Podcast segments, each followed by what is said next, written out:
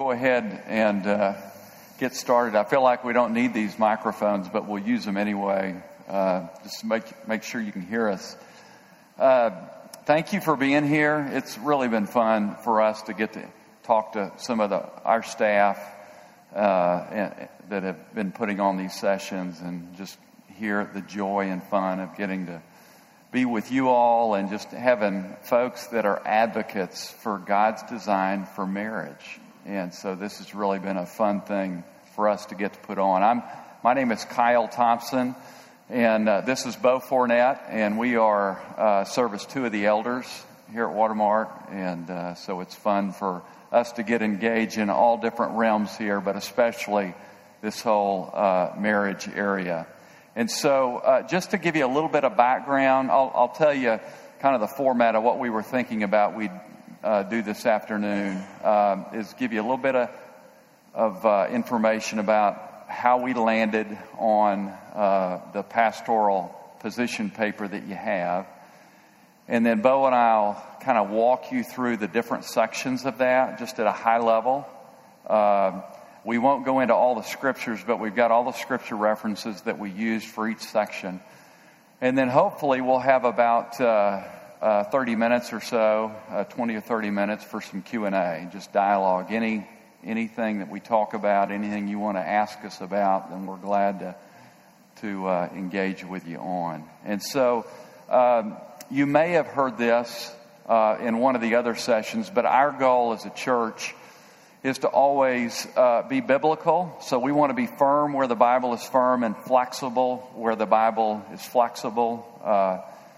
The Bible is our authority, conscience, and guide. And so everything we come up with obviously is rooted in that. And uh, the reason we formalized our position on this whole marriage, divorce, and remarriage. And so we've been around since, uh, you know, right around 2000 for almost 15 years, and we did not formalize uh, a position, if you will, until uh, the fall, last fall. And, you know, as we went through and dealt in all our different ministries, not, not just uh, re-engage and merge, but also regeneration and really permeates every aspect of what we do, this whole area of marriage, uh, divorce, and remarriage. And so we felt like as we continued to equip our leaders, uh, we needed to have clarity on where we stood so that uh, folks, as they engaged in different situations, uh, would we'd be able to be consistent. And, uh, and so that process, we know that uh, in our culture there's a lot of misinformation. In our Christian culture, there's a lot of positions that aren't necessarily rooted uh, in the Bible. And so, anyway, we spent a lot of time, even with the marriage staff that you've uh, gotten to meet, uh, we involve them to some extent as well. And so, uh, what we've done, that paper that you'll see, uh, is culmination of well over three years uh, that we spent as elders wrestling through that. Both us personally as we wrestled through the scriptures and our own convictions, and then uh, widening the circle with other uh, leadership of other churches and where they came out on this, and then us coming back together and just gaining clarity and uh, a collective conviction that culminated in that paper. And uh, so, what we'll do is we'll walk you through that marriage, divorce, remarriage paper. I know most of you probably hadn't seen it until now. And so, that's a resource for you to take. Uh, but we'll, at a high level, again, uh, give you um, um, just a feel for those different sections of where we come out. And so, Father, thank you uh, for the ways that we don't have to figure this out on our own. And just the way you give us uh, a guide uh, that's clear with your word and uh, just the ways that even when things don't make sense for us, uh, we can trust you. And so I thank you for just the way you've grown us as a leadership and as a church as we've wrestled through uh, this area. We thank you that marriage was your idea, it's your design, and the ways that you um, uh, really designed it to set us up uh, just for a great life as we yield uh, to you in the roles and what you intended. And so just pray for our time, uh, just as we walk through that, and just for clarity, that you'd use this as a way to encourage folks and um, just for them to gain clarity.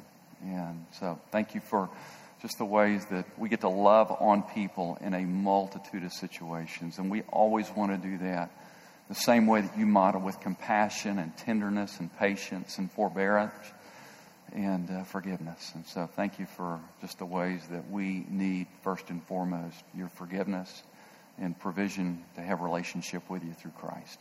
Amen.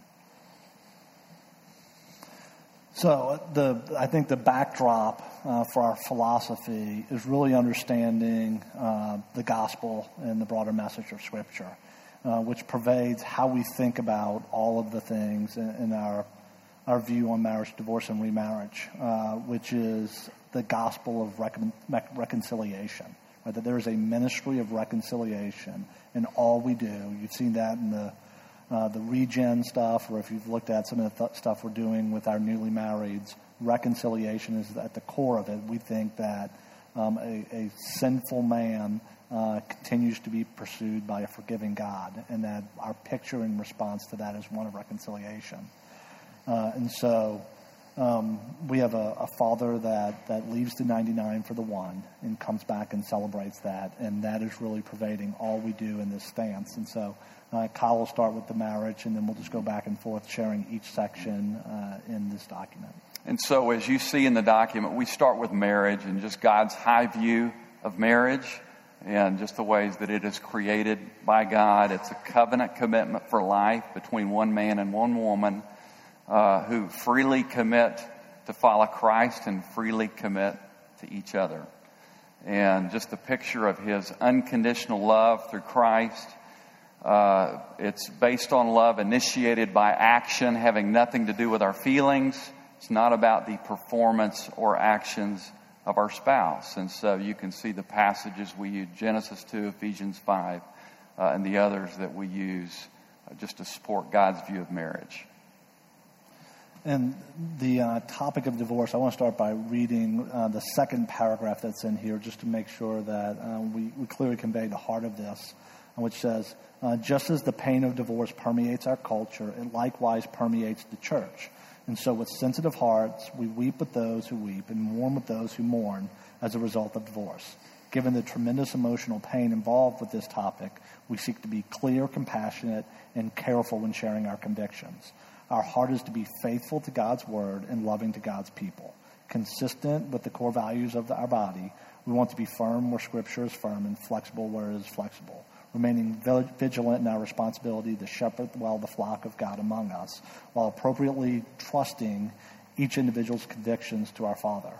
Uh, and so the, the concept of divorce, we believe, is man created. It's not God's design, and it's not God's best. And, and clearly in Matthew 19, 3 to 8, which we'll um, review in a little bit, we see that um, from the beginning it was not so. Um, the result of sin um, is what you see in divorce. That that's behind that and leading to that. Uh, we believe that divorce is rarely permissible.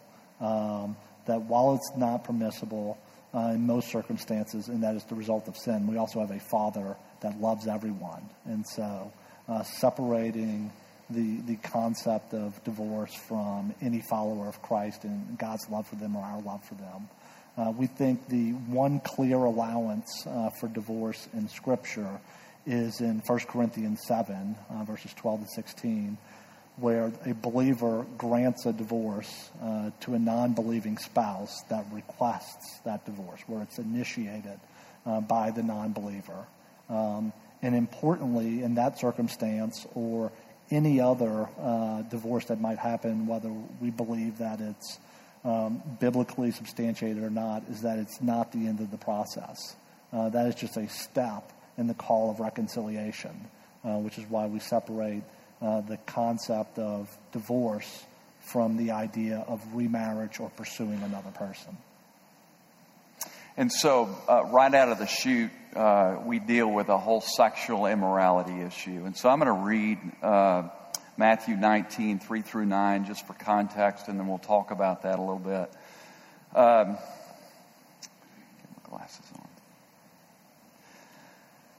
Uh, and so some Pharisees came to Jesus, testing him and asking, Is it lawful for a man to divorce his wife for any reason at all? And he answered and said, Have you not read that he who created them from the beginning made them male and female, and said, For this reason a man shall leave his father and mother and be joined to his wife, and the two shall become one flesh. So they are no longer two, but one flesh.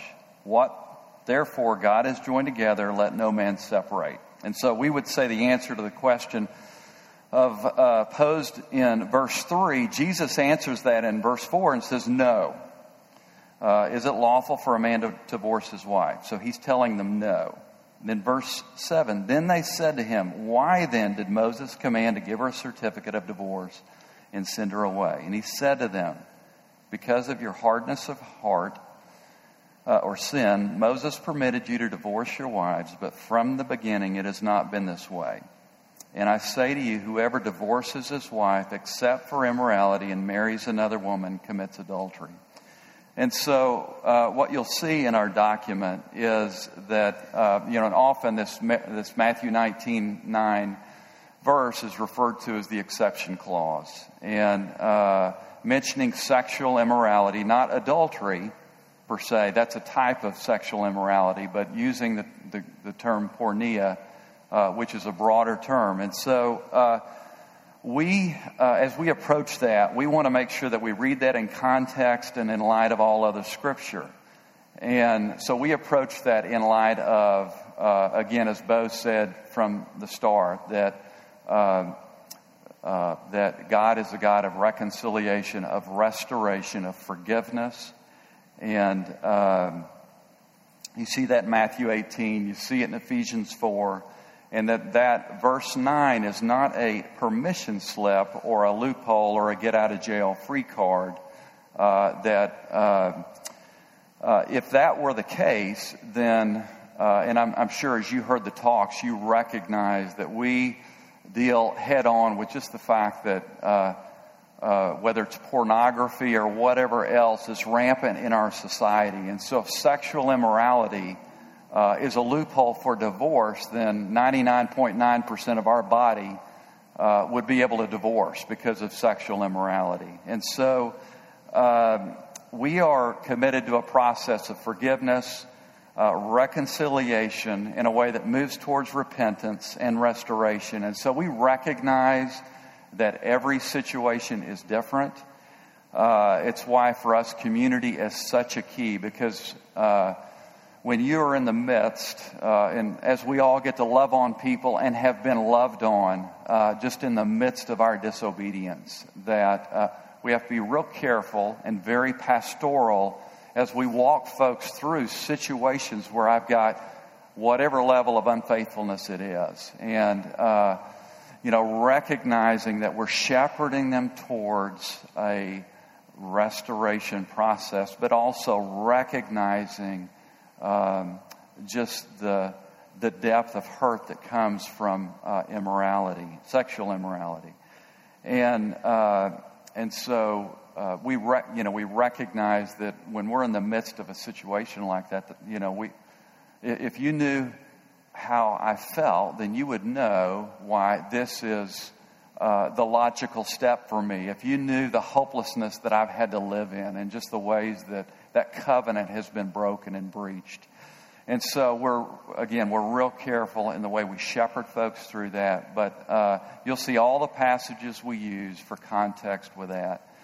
Um, and again, it's, it's uh, so, so my, my, my own personal story uh, involves a history of adultery. And so you heard Susan Cox, a number of different folks, uh, where we've got uh, situations where God is a God of hope, that He brings dead things back to life. And so that is how we approach uh, this whole area. That's how we view Matthew 19 9 in that context. And, um, and so we would not say that's uh, an exception clause or exception verse.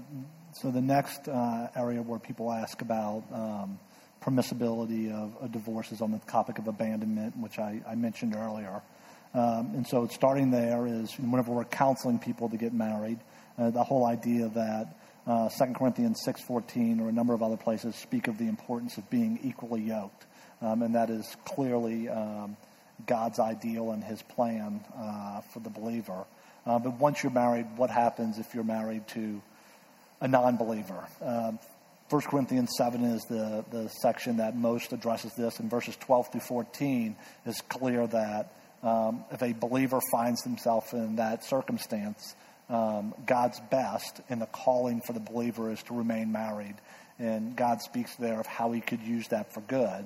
And then in verse 15 it says, But if the non believer requests a divorce, so they pursue the divorce, um, then not only can you, but you are called to uh, give that divorce uh, to the non believing spouse that, that requests that. Uh, and so that's the, the spot where we land on abandonment.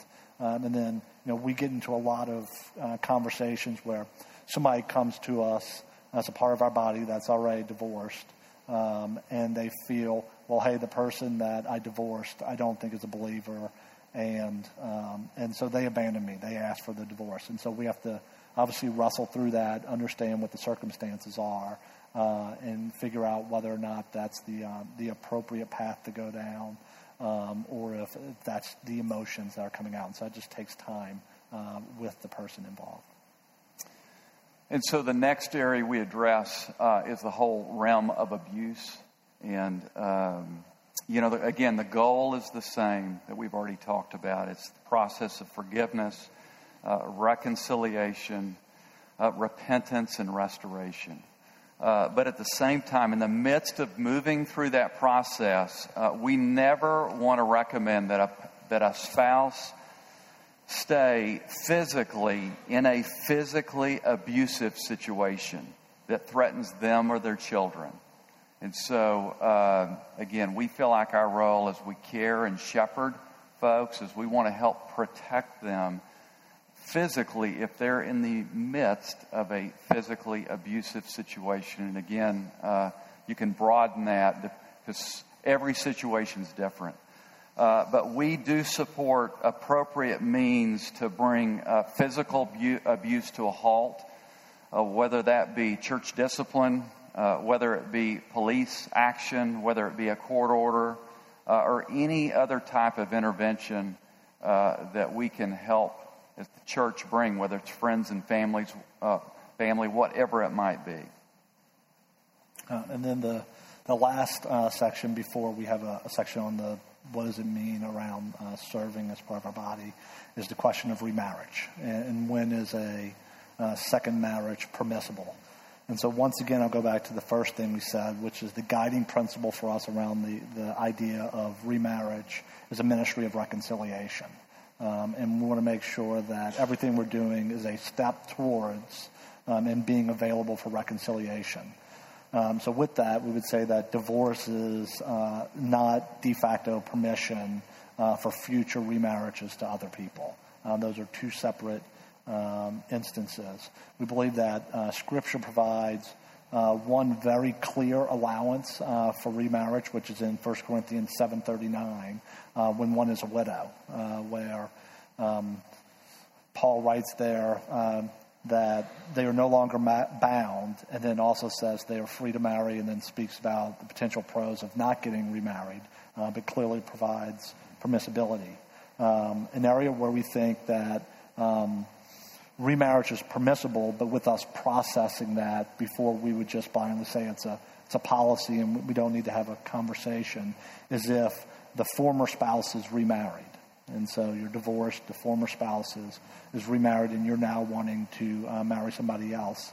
Um, and so the, what, what is supportive there is that the ministry of reconciliation or remarrying the former spouse um, has now ended because that spouse is married to someone else.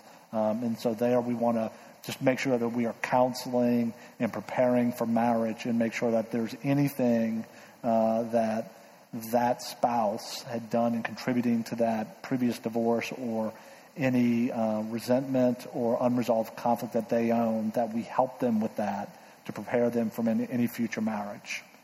Um, other than those two instances, um, we have a position that we are not going to support a remarriage. Uh, and so uh, I'll note uh, a couple of different passages and, and common areas where people ask questions. Um, 1 Corinthians 7.10 talks about potentially getting divorced, and it says there to remain single or otherwise, otherwise reconciled to your spouse. And so the beginning of 1 Corinthians 7 that speaks a lot of marriage and remarriage starts with that. And then people talk about the no longer bound clause where uh, 1 Corinthians 7.15 when it says that um, the spouse has been abandoned by a non-believing spouse and they grant the divorce, it says that they are no longer bound. And then later in verse 39 is where for the widow uh, whose spouse has died, it says you're no longer bound, you're free to remarry. And so a lot of people will interpret those to say the same thing. Um, and we do not have comfort uh, that there is clarity to support that stance uh, for two reasons. Uh, one is there are two different words used for bound in 715 and 739. Uh, it's not the same word if you look at the original text. And then, secondly, in 739, where it speaks of the widow, it goes on to say, and you're free to remarry. And then earlier, whenever it was being abandoned, it doesn't make that statement and precedes that by speaking of ending a marriage outside of, of uh, death and saying, don't remarry unless you remarry your other spouse. And so we don't feel the comfort uh, to take the liberty of using that as a support for remarriage. And once again, the guiding principle there is the concept of reconciliation and a ministry of reconciliation.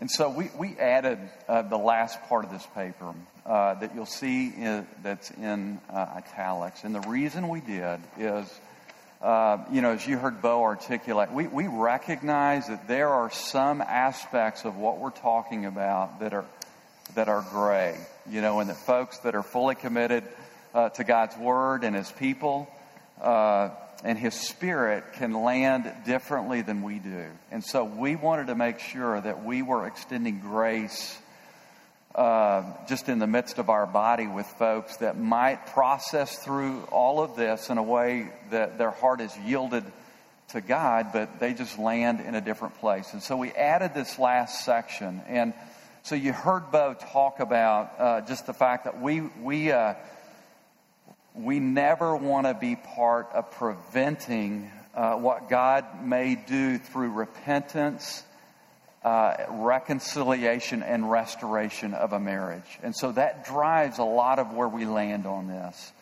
And, you know, while restoration is still a possibility, uh, we want to do all we can to encourage that restoration.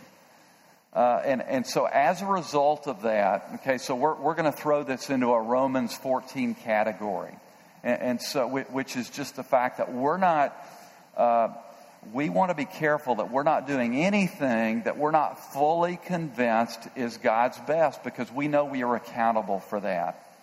And so what we've done is we've asked our staff, uh, that are under our responsibility and our leadership, and we've asked for folks that are going to use our facility that uh, if a remarriage, you know, if someone divorced, does not fall in one of the two categories that, that Bo mentioned, either there was a death of the former spouse or the former spouse is remarried such that reconciliation is no longer possible. And so, uh, uh, that if they fit in one of the, those two categories and we feel great about them getting married, we can celebrate that they're wedded to Christ well, and uh, then we're, we're willing to allow our staff and for our facility to use to be used for those marriages. If they're not, then uh, because we're not fully convinced that that, that, that that is God's best, and since we are accountable uh, for where we land, then we ask that our staff not do those weddings, and we don't do those weddings here, but we're not saying that those people are in sin. Uh, we're just saying we, we don't feel clean about participating in that. And so, an analogy we use when you throw it into a Romans 14 area, uh, you know, it's uh, something that's much different but similar in the way we think about it is uh, we have a lot of people that get married that have wedding receptions. We have a lot of people that get married that have wedding receptions that have alcohol. And so we don't say that, hey, if you have alcohol at your wedding reception, you're in sin. But what we do say is that we're not going to host a wedding reception on our property where drinking is involved because we're not fully convinced that all the things that are going to happen there are going to be glorifying to God. And so uh, we don't, they may be, we're not saying they're not, we're just, we know we're accountable for everything that happens here. And so we would ask you to, if, if that's a non starter for you, then we're not able to host your wedding reception. But invite us and we'll come to your wedding reception. We'll come to your wedding. Uh, but uh, we have a different level of accountability for what happens here. And so, again, that's different, uh, but, it's, uh, but that is a Romans 14 issue. And so there's a number of things like that uh, where we fall out on, and, th- and that's the category that we put this in. And so, again, we want to extend grace and respect to those members that understand God's revealed world, uh, word differently to provide for broader freedom. And so we ask them also to extend us grace in where we land.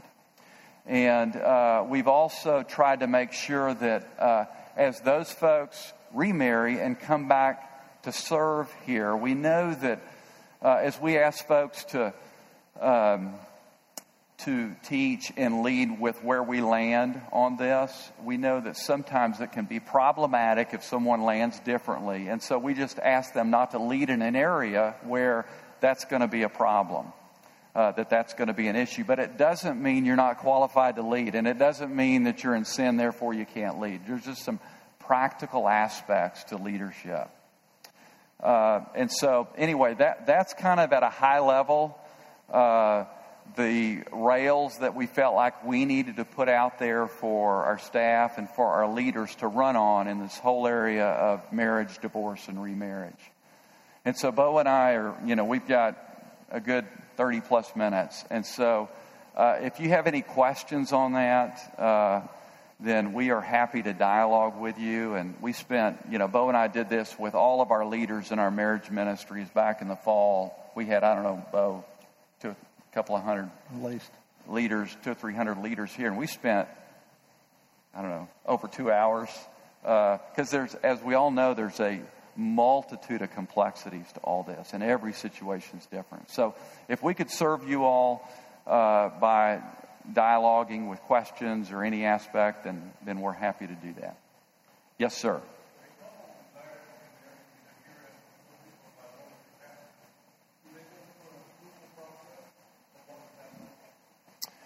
You want me to answer that? Sure. Okay. And so, uh, so yes, they do. So we, uh, uh, you, you got to hear from Scott Kedersha, who leads our premarital ministry. And so uh, we love for folks to go through our merge class. Uh, after that, there's a two on two discipleship process. And then we really give uh, our, all of our staff a lot of discretion as they walk through and counsel those folks into whether or not we think they're they're ready for marriage. And so, you know, there's a high level of trust. But if it falls in one of these categories, uh, then obviously it's outside the fairway. But if it's inside the fairway, if, if you know, within the context of what we've put out there, uh, then we give them a lot of discretion. But to be married here, we were talking earlier with someone, and so we, we have so much demand for mar- for weddings that uh, typically it's people that are members here, or uh, if your parents are, are members and, uh, and you go through our merge process and our two on two discipleship process, uh, and it just happens to be that you're not members here, you're yoked somewhere else, or you're going to live in, you know, in Abilene or uh, Greenville, South Carolina, or somewhere else, uh, but your parents are here, then we're, you know, there's, there's some flexibility there. Uh, yes, sir. Go ahead. Oh, yeah, Becky. I, am sorry. So that if you if you couldn't hear and you didn't know, uh, and so that was just asking what our process was uh, for people that are married here or that our staff married. So yes, sir. I'm sorry.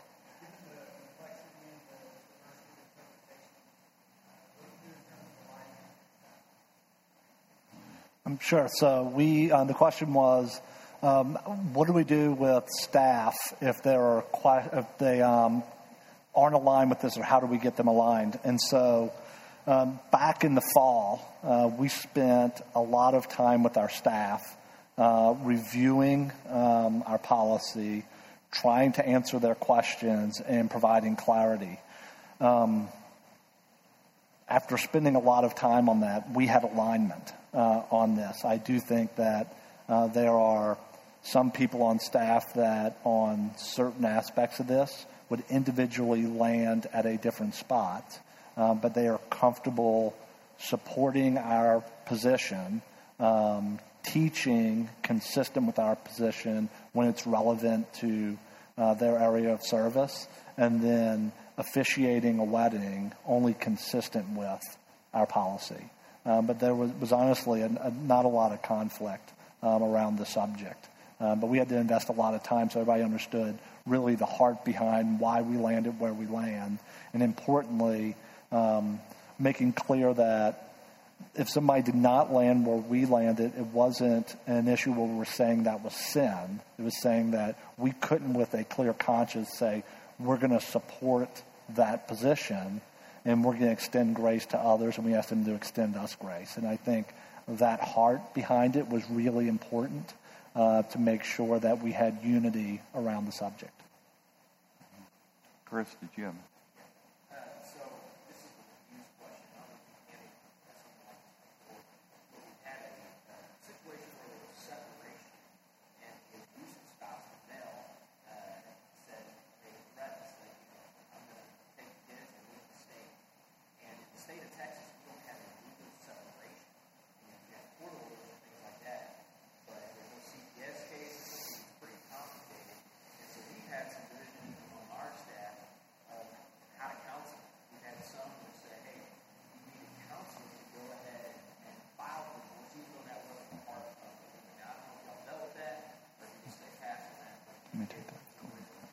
Sure. So the question is, uh, what do you do if uh, there is physical abuse or danger of physical abuse, and you're in a jurisdiction that doesn't allow for the concept of a legal separation, and so it's difficult to um, protect the abused or the potentially abused. And so uh, we are aware of that, uh, being here in Texas, and we had a, a couple of cases in in this realm uh, back in the fall, one with physical abuse and one with, uh, with drugs and danger with the kids.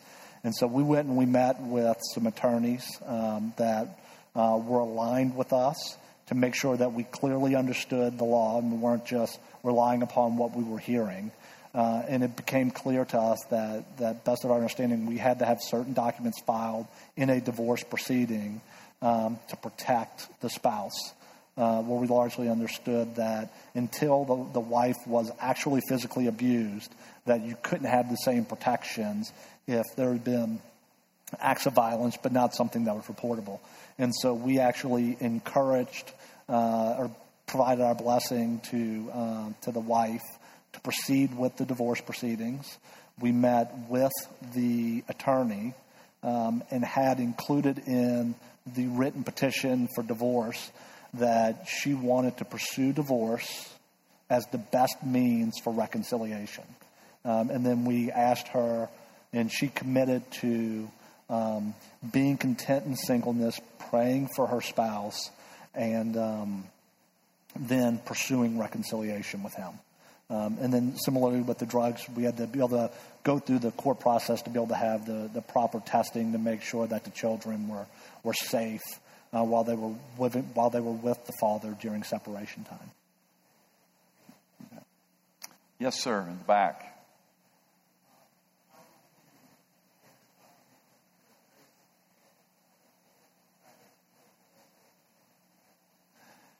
Okay, so the question was how did how did we share that with our members and oh and and solicited feedback and so so the the process the process was very interactive with our staff. And so we have, um, you know, 100 plus staff. And so as we started to, to gain clarity on this, uh, then we walked through uh, one morning, you know, every aspect, every angle of this with our staff uh, and, made sh- and, and wanted to listen and get feedback. Not only uh, with our conviction, but, I, but obviously also how it got drafted in a, in a form.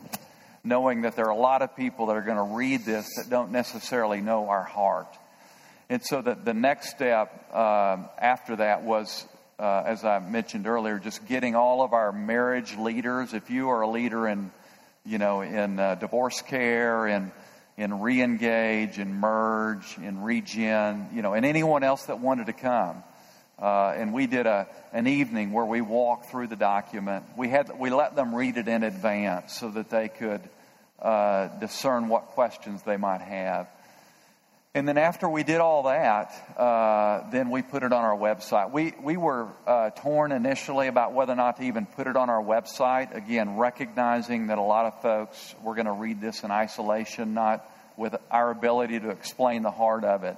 But at the end of the day, we felt like it would serve our body best to have it on our website. And so uh, we also recognize that the execution happens, uh, you know, at a at a different level. We we jump into some of these meetings, but a lot of it happens with your um, your staff and your leaders. And so we wanted to make sure that they were well equipped to to be in the midst of those conversations uh, and not just rely on us.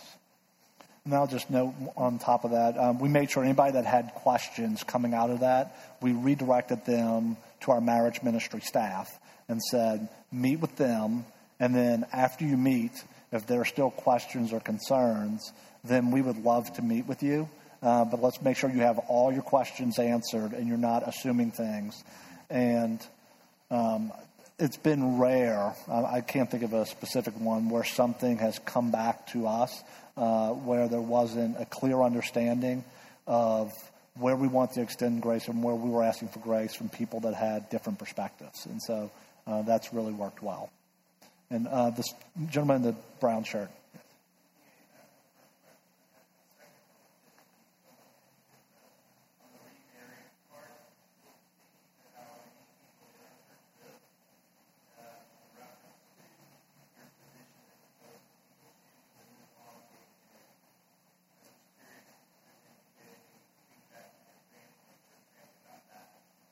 So the question is uh, people that have a, a different interpretation of the allowance for, for remarriage, of it's been long enough, I want to move forward.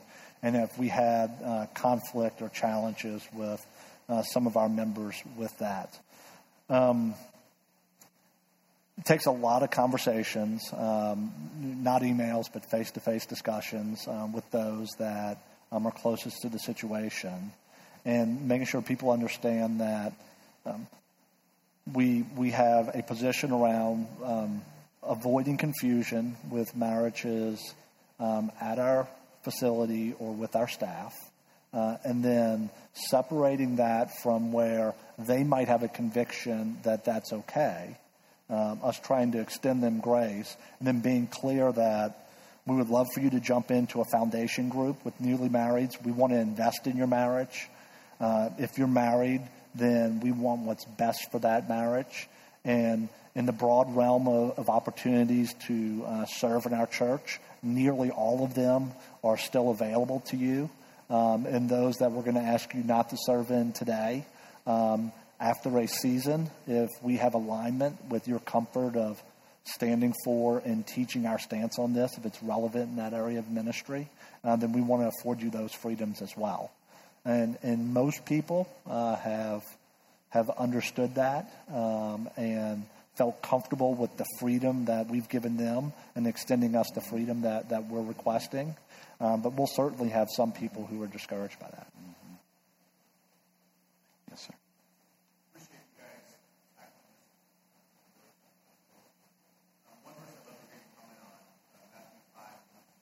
Mm-hmm.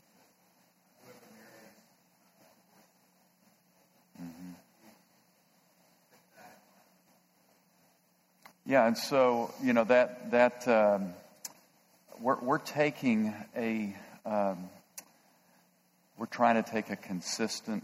There are verses we don't fully understand. You know, I, the, the, the, the issue of the Matthew 19, I know you're talking about the Matthew 5, but the Matthew 19, when you have uh, in Mark and Luke, Jesus saying the exact same thing but without the exception in it. It's like, well, Jesus, why'd you make this so complicated? And then you've got the two in Matthew 5. And so, uh, I don't know, you know, I, I've read what Piper says about that verse, and uh, that makes sense to me, but I'm careful about espousing that because I recognize that, you know, there, there are other verses in my Bible that are problematic, uh, whether it's tongues or, you know, different things, and I, and, and I always want to approach it with the picture. What, what's, what's the big, big picture here? And so there may be verses that I still cannot fully explain, but I feel like I can explain the theology of what Jesus or what Scripture's talking about. And so, um, you know, that's an evasive answer. I'm glad to sit down and tell you where I personally land. I'm careful because I, I you know, I want to be careful that I'm not speaking on behalf of the other elders uh, when I talk about how I reconcile that particular verse. But Piper, um, you know, you guys may, may love or hate Piper, but I do think he does an excellent job on, on that particular verse, on explaining, you know, what it might be. Uh, yes, sir, in the back.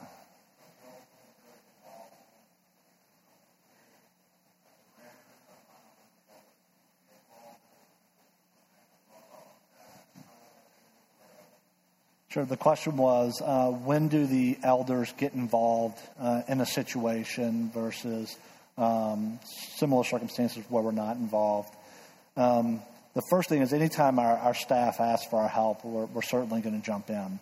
Um, but a number of times, something will come to us because of the relationship we have. Um, it's our neighbor or it's somebody that we have a close personal relationship with. And so we'll certainly jump into those. And then circumstances where we haven't seen the circumstance like that before, uh, then we want to jump in because we feel that even with the decisions that our staff make, we're accountable for those decisions.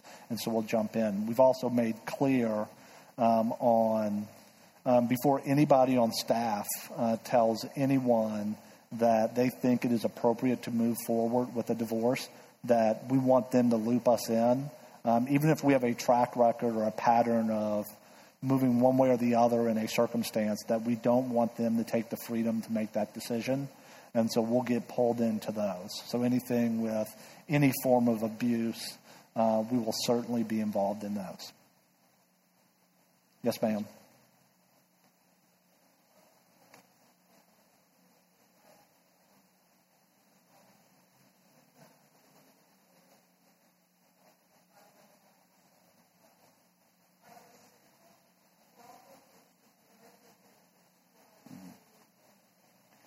Uh, so the question was if someone lands in a different place uh, on the whole remarriage issue in a way that uh, does not allow one of our pastors to marry them or them being married here, are they still able to go through the merge and the two on two? And so the answer is absolutely, because we don't feel like they're in sin. Uh, and, you know, again, assuming that they've wrestled through this well and they've landed uh, on those particular passages, you know, differently than where we land, then we, we do want to extend them grace. And we want to do everything we can to set them up for a great marriage. And so, um, you know, we've even, we, we even had some confusion. So we had one of these, uh, with with uh, leaders here, it was their their kids, and the dad was going to give the daughter away, and it fell into this category, and and uh, and he ended up not inviting us to the wedding. And he said, Hey, I, I just didn't want to make it hard for you guys to come. And we're like, Man, that just, that grieves us. We would have loved to have been there and celebrated with you and your daughter and your new son in law uh, because it, it is confusing. And that's why we, you know, we try to keep resetting it back on Romans 14 because we do want to extend people grace. And we recognize that there, you know, again, there, there's a lot of, of uh, folks that are a whole lot smarter than me on that side, and, uh, on the other side. And so who am I? You know, this is just how I, how, how we understand it and uh, what our conviction is. And, and so much of it does get back to the whole um, being fully convinced because of, of the accountability. And, and, I would also just note that um, a number of people that go through merge we're not going to be comfortable at the end of merge saying we think you should get married uh, on a whole host of reasons. So we don't think it would be consistent to say, well, if if you fall in this box and you can't go through marriage, well, we're comfortable engaging with people and saying we don't think this is God's best for you. Uh, but if you do it, then we're committed after you get married to continuing uh, to invest in that marriage. Yes, sir.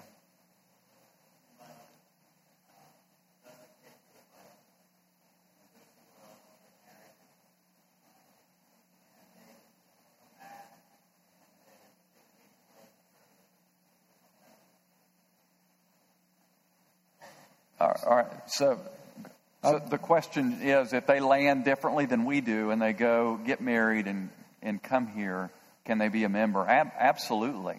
And, and so, uh, you know, even if they fall into the category, you know, we've had folks that this was their first marriage. And so there's not any, and they're both believers. And so there may not be, be any specific prohibition from them marrying, but we feel like, hey, your addiction to pornography is going to be a major issue as you get married. And so we don't feel great about you being married because of the baggage you're dragging in. Let's deal with that uh, before you get married. And they say, well, the heck with you. We're in love and we're going to get married. And so they go elope and get married. They come back here. We're like, okay, we're going to do everything we can for you guys to be the poster child of what a great marriage looks like. And so you didn't take our counsel. And so there may be some things we have to work through with that because uh, it may be next time when we tell them, hey, you know, something else is like, well, I don't want to listen to you. Because once you're a member, you know, you're saying, hey, I'm, I'm going to submit myself to your leadership and your shepherding and you're responsible to care for me, and so I want you to speak into my life. And so there may be some things we have to work through in the process of that decision. The flip side of that, if they're here and you know they are um, um, committed uh, as folks that are fallen, uh, but are reconciled through Christ, then we want to do everything we can to help them. Yes, sir.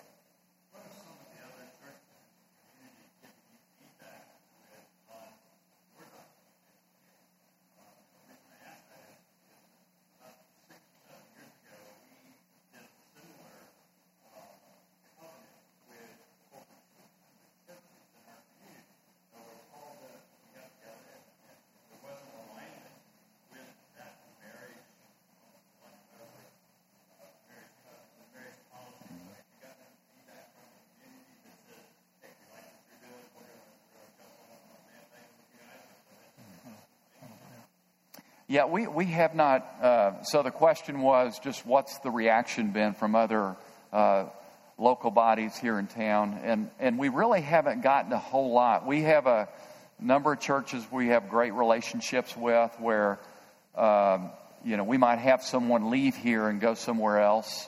Uh, and as long as they leave well, then great, you know, go be under their care. If they don't, uh, if they leave with unresolved conflict or issues, then uh, we have great relationships, and so we let them know hey, those folks that are coming into your body have not finished with some things over here. And so if you would push them back, or let's get together and figure out the best way to love this couple. Uh, but I think for the most part, um, you know, we just haven't gotten a lot of feedback. I think it has been for some churches helpful, you know, that we've taken a, we've tried to uh, elevate clarity in this area but uh, but we haven't had a lot of collaboration, if you will, from that standpoint. Yes, ma'am.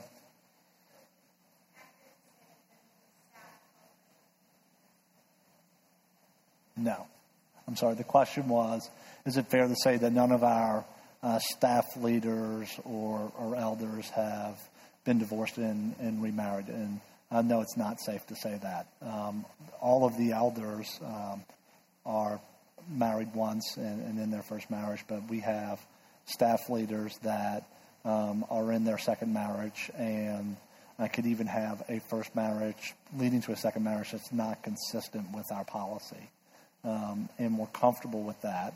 Uh, we would ask of them the same thing that we ask of any leader, uh, which is to um, teach at Watermark in a manner consistent with, with our policy.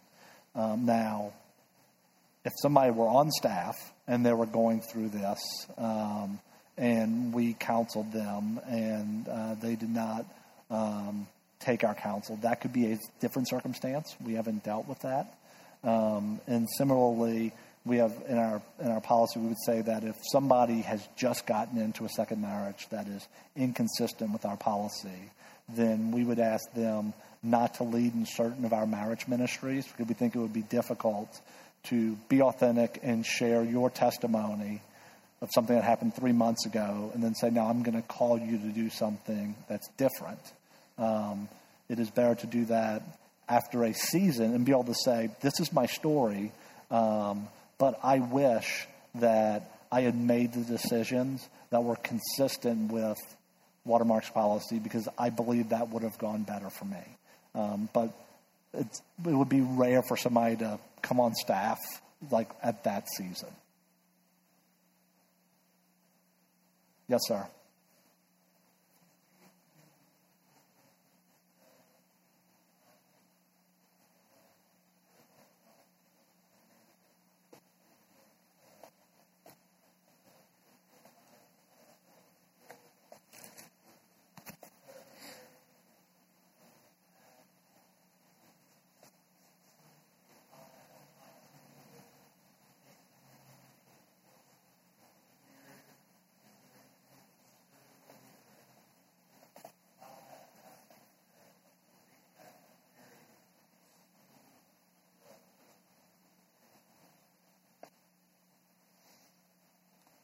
All right, so the question was um, in 1 Corinthians 7, 8, and 9, where it says, But I say to the unmarried and to widows that it is good for them if they remain even as I.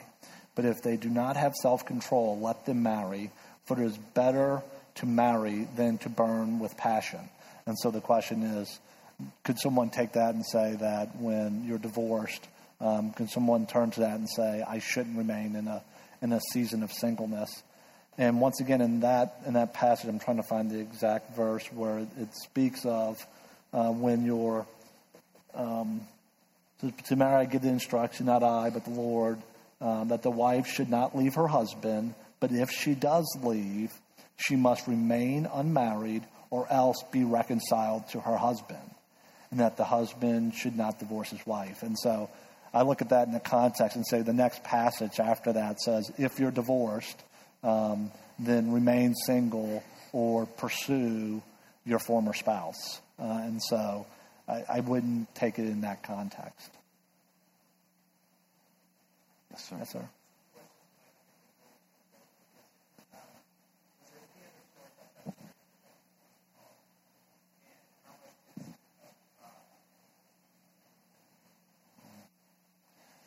All right, so the first question was Was there anything else that influenced our policy?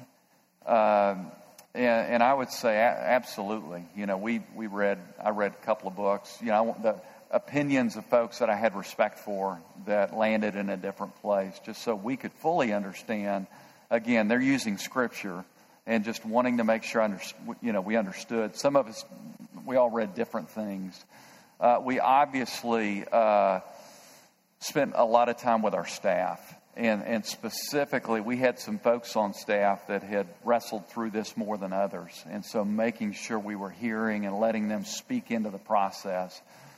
And then, uh, you know, Bo and I can both speak to this as, as to Todd. You know, I, I think, uh, I, I, would say that. Um, we were not aligned, you know, there, there, was a lack of alignment, which is why it took so long. And I, I don't think his voice uh, played a disproportionate share with a group of us at all. Uh, I think he did a, a great job of listening. Uh, I think his, uh, I would say, I, you know, he would say that his theology on this has, uh, has evolved in a, you know, as he's more situations as he's better understood Scripture. And uh, would you say anything different to that, Bo? Uh, no, I would add uh, two things uh, on the, the first question of looking at other things. Uh, I know Kyle and I even because uh, we we were Um, I think we had unity along the way pretty quickly on this topic, and we found books that of people that had a stance that was in direct contradiction to our stance and read them, trying to make sure that we are sensitive to every view that are chal- that we're being challenged. Uh, and then on uh, Todd's particular involvement, I think it's important to understand how we land on all these things, which is we seek unity on all things. And, and on any given topic, we're going to have a, a spectrum of positions from relatively more liberal to relatively more conservative. And we seek unity and we land um, at the spot on that continuum where we have unity. Uh, and I don't think there's any pattern of who's where on the spectrum in any given topic. And our policy also says that um, some of us, uh, as well as any on staff, uh, have the freedom to personally participate in marriages uh, with a position that's more conservative or restrictive uh, than our stance. And so there are some people that would say, my personal conviction um, under Romans 14 is I'm death only. Um, I could see where somebody else lands there. And so we have unity around our policy, but then people could be more restrictive inside of there. And so, j- just one other piece of color to add to this is, um, and, and you may have picked this up in other sessions, but we spend a lot of time together. And so, we feel like our responsibility as elders is first and foremost to shep- make sure we are shepherding each other uh, in the ways that we are committed to follow Christ and that our marriages and our relationships with our kids model what we're calling other people to. And if we're not doing that, we can't shepherd anybody else. And so as a result, we spend a lot of time together. And so there's a lot of relational trust. And so, which is great because uh, we do recognize that, you know, part of God's provision for my life are the people that He puts around me. And definitely the, the others that we're leading with. And so it, it, has been a, it's been a great, and, and we never try and accelerate the process. We frustrated, uh, I think frustrated is a good, is an okay word, our staff because it took so long. They're like, you guys are killing us. We got live grenades going off every day, and you guys are over there trying to figure out where you're going to land. And we're in the middle of this. And, but we just felt like, as Bo said, until we were all aligned, then we don't have clarity here. And so if that takes us three years, then uh, that, that's God's deal, not ours. So we may have time for one more question. Yes, sir.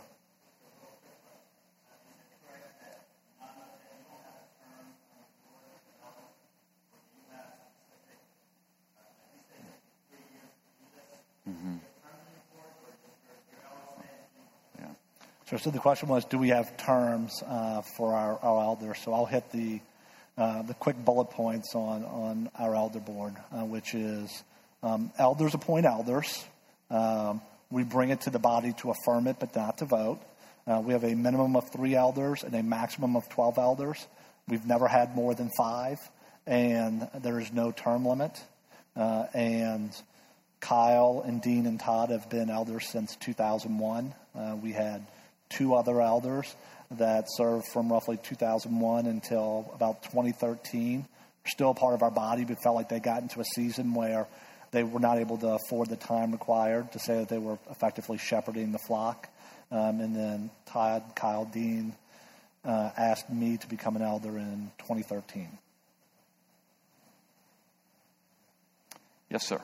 And then we're going to and then we're going to come to you as the last one because I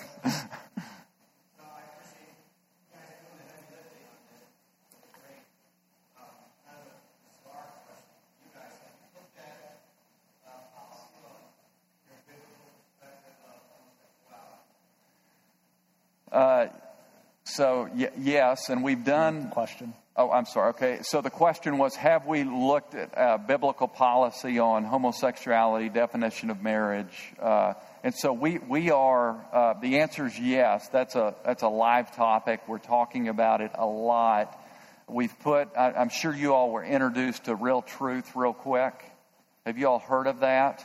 Okay, so if you uh, look at water, go to our website, and there's a real truth, real quick, and it's where we will, within five minutes, give a biblical answer to different issues. And so we've had two or three already on this whole area of homosexuality. You know, should I go to my gay friend's wedding? Um, uh, you know, how do I deal with the, the, the, cultural issues going on right now? And so we're, uh, we, we, do, you know, Todd will put blogs out. So we are increasing the amount of information we're putting out there right now, but just recognizing the, the cultural current uh, that's at play and trying to equip our staff, trying to equip our leaders, and then trying to equip our body uh, to be able to to dialogue in a winsome, loving, but also rooted in biblical truth way. And so, uh, would you add anything to that? Just, uh, the uh, real truth, real quick. There's also there's an app um, on iPhones if you want to find that, and there's probably 200 or so. I mean, 100 or so um, answers so far. And on this one, we have perfect unity uh, as elders. We're not wrestling through the topic. Is uh, we're working through um, going from having spoken more on things to get out in front of this to have something that's written uh, that would be concise. Yes, ma'am.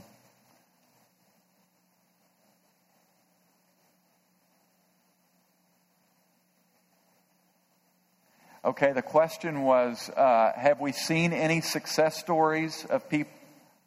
Y- yes, that, that have been divorced and that have then been remarried to the same spouse. And uh, the answer is yes. We, we have one here where they've been remarried three, I think, three times.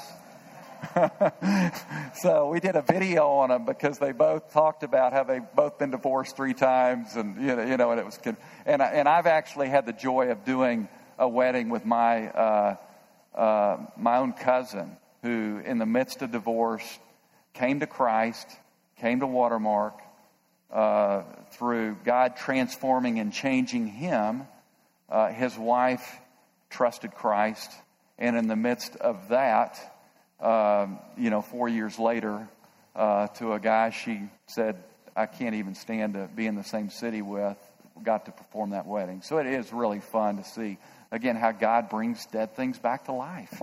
And just the hope that He gives us in the midst of, of uh, brokenness.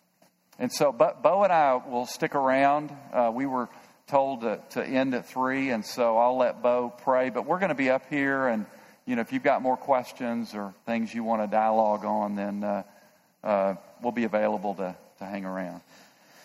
Father, we just uh, thank you for your love uh, that while uh, everything in us raged against you and rejected you, Lord, you pursued us.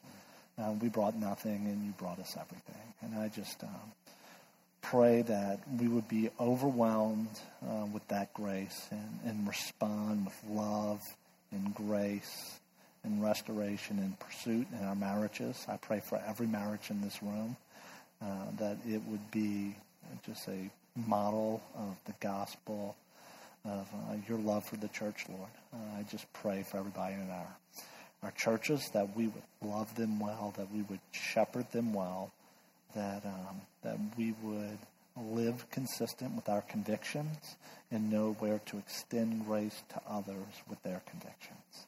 We just thank you for your word that it uh, it guides us on this topic, Lord. You haven't left us um, alone to figure this out. I just thank you uh, for Christ and redemption. It's in Christ's name we pray. Amen. Amen. Thank you all for hanging out with us for an hour.